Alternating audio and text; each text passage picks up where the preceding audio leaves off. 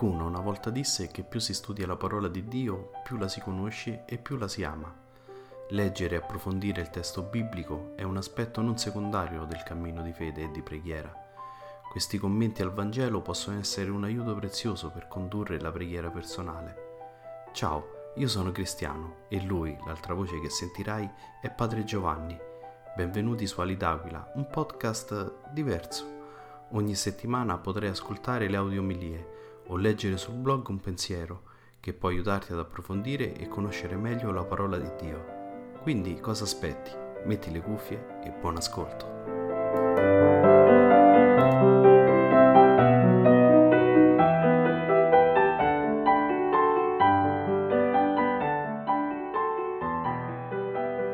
Il Signore sia con voi. Dal Vangelo secondo Marco. Passato il sabato, Maria di Magdala, Maria madre di Giacomo e Salome comprarono oli aromatici per andare a ungerlo. Di buon mattino, il primo giorno della settimana, vennero al sepolcro a levar del sole. Dicevano tra loro, chi ci farà rotolare via la pietra dall'ingresso del sepolcro? Alzando lo sguardo, osservarono che la pietra era già stata fatta rotolare, benché fosse molto grande. Entrate nel sepolcro, videro un giovane seduto sulla destra, vestito d'una veste bianca, ed ebbero paura. Ma egli disse loro, non abbiate paura. Voi cercate Gesù Nazareno, il crocifisso. È risorto, non è qui. Ecco il luogo dove l'avevano posto. Ma andate, dite ai suoi discepoli e a Pietro, egli vi precede in Galilea, là lo vedrete, come vi ha detto. Parola del Signore. Lode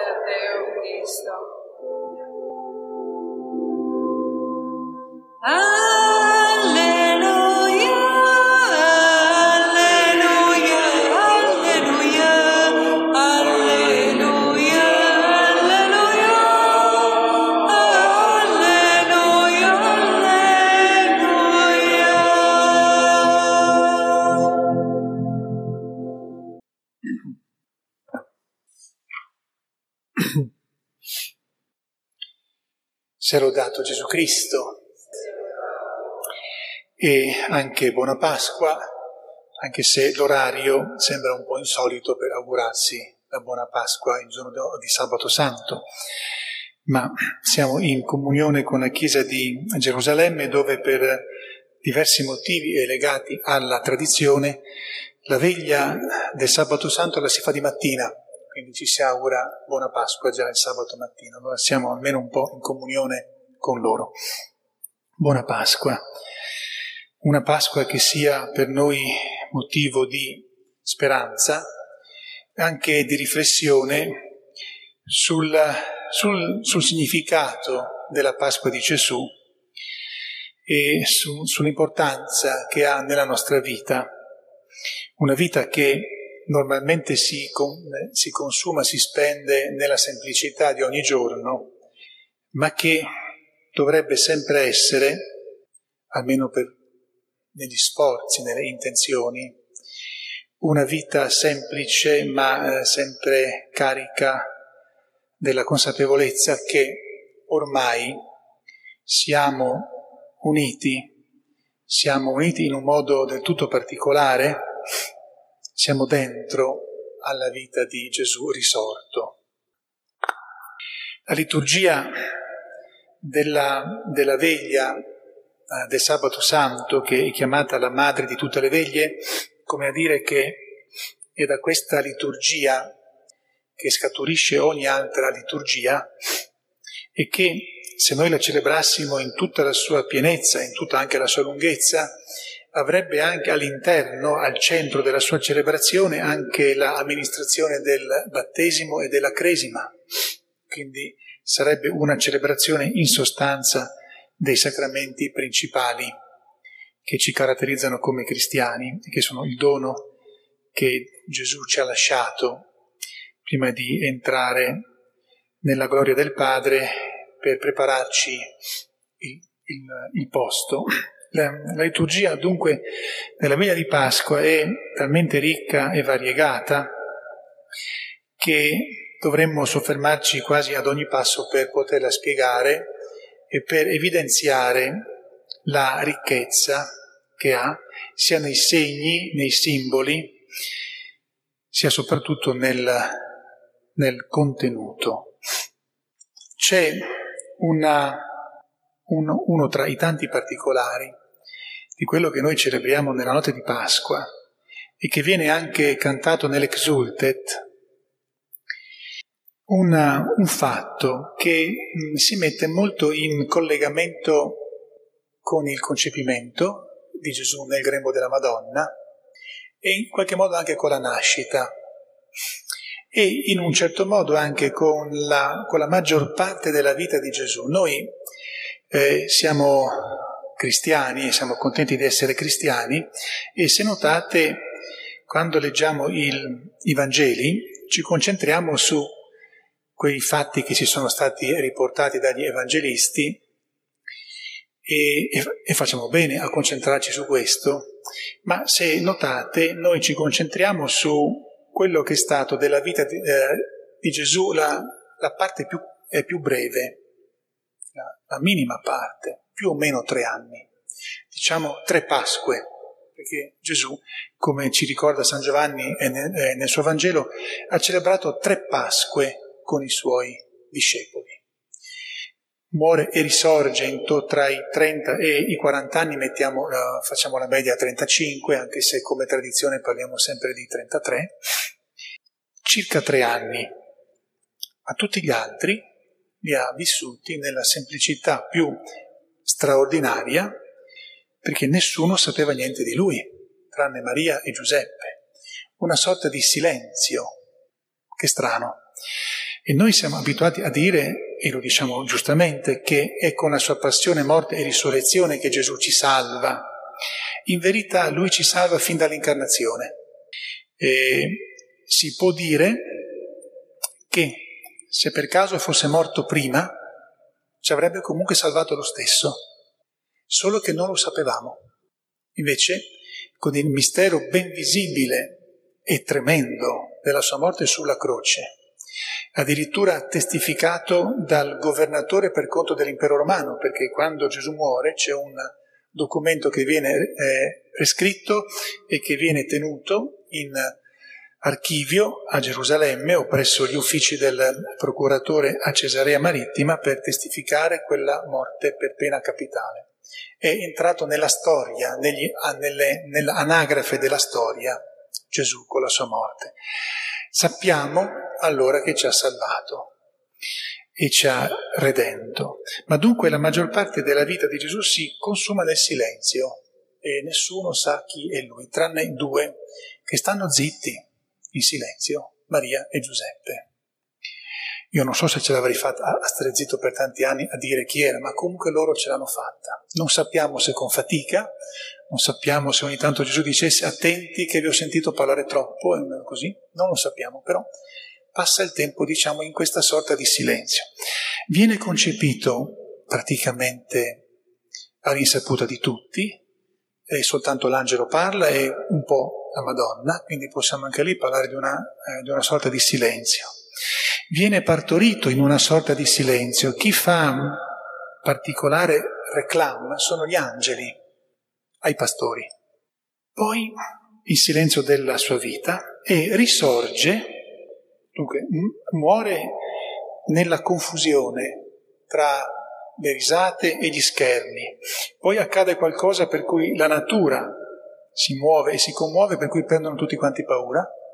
Lì non c'è silenzio. Viene deposto nel sepolcro, c'è pianto, sofferenza, nel sepolcro chiuso c'è assoluto silenzio, e totale tenebra, quando risorge, che per noi è il centro della vita, c'è silenzio, non lo vede nessuno. E quando le donne vanno al sepolcro si rendono conto che non c'è già più dentro, se n'è andato, e apparirà a chi vuole lui. È un sistema un po' strano quello di Gesù per farsi, diciamo, propaganda, per accogliere adepti e per convincerli che lui è il Signore della vita e della morte. Dunque, il silenzio. E io credo che dovremmo in questa Pasqua, forse anche motivati da quello che sta capitando ormai da un anno attorno a noi in tutto il mondo, dovremmo provare a chiederci che valore diamo alla nostra vita semplice quotidiana, che non è fatta di grandi proclami, di chissà quali situazioni straordinarie, si consuma nella semplicità che possiamo trasformarla quasi come questo silenzio che Gesù ha vissuto per tanti anni della sua vita, pure salvando il mondo lo stesso, chiederci, noi siamo uniti, innestati in Cristo morto e risorto. La mia vita normale, che potrei dire silenziosa, normalmente, per ogni giorno della mia vita, come la vivo? Con quale spirito la vivo? E credo che qui la risurrezione, in questo caso di Gesù, ci debba fare pensare al valore che ebbe la vita nascosta, silenziosa di Gesù, quella semplice, quella in cui lui poi a un certo punto della sua età ha fatto il carpentiere, come Giuseppe, quella che lo ha reso molto, molto forte, molto resistente. Dunque, questa notte che si consuma nel silenzio, ma che noi abbiamo voluto cantare con l'inno dell'Exultet, questa notte credo che possa davvero bene metterci nella lunghezza d'onda, metterci nella direzione, nella possibilità di riflettere al valore che ha la nostra vita nascosta, semplice, silenziosa, carica di risurrezione e di salvezza. Solo Gesù, oltre che Maria e Giuseppe in quei trent'anni e più che ha vissuto a Nazareth, sapeva che stava salvando il mondo. Solo Gesù sapeva comunque nei suoi anni della vita pubblica che comunque stava salvando il mondo in un modo che gli altri non riuscivano ancora a capire. Dunque, noi veniamo dopo questi avvenimenti e forse i tempi che stiamo vivendo ci spingono a riflettere sul valore di questo silenzio, questi grandi misteri, miracoli della storia dell'universo accaduti in silenzio possono dirci quale valore deve avere per noi la risurrezione perché, adesso parlo di me, ma dovete prendermi come esempio proprio ultimo, quello più uh, scassato. Cioè io, se sto vivendo un po' decentemente come cristiano, sto risorgendo, ma chi se ne accorge? È un po' tutto in silenzio. Anche la, la nostra vita per cui stiamo risorgendo, ci stiamo, stiamo collaborando con Gesù che ci sta salvando, che ci prepara per la gloria eterna, accade in silenzio, tranne ogni tanto che facciamo qualcosa di bello e di straordinariamente bello, ma normalmente chi si accorge che noi stiamo risorgendo, che ci stiamo conquistando la vita eterna, perché la vita eterna nessuno la vede, però ce l'abbiamo dentro.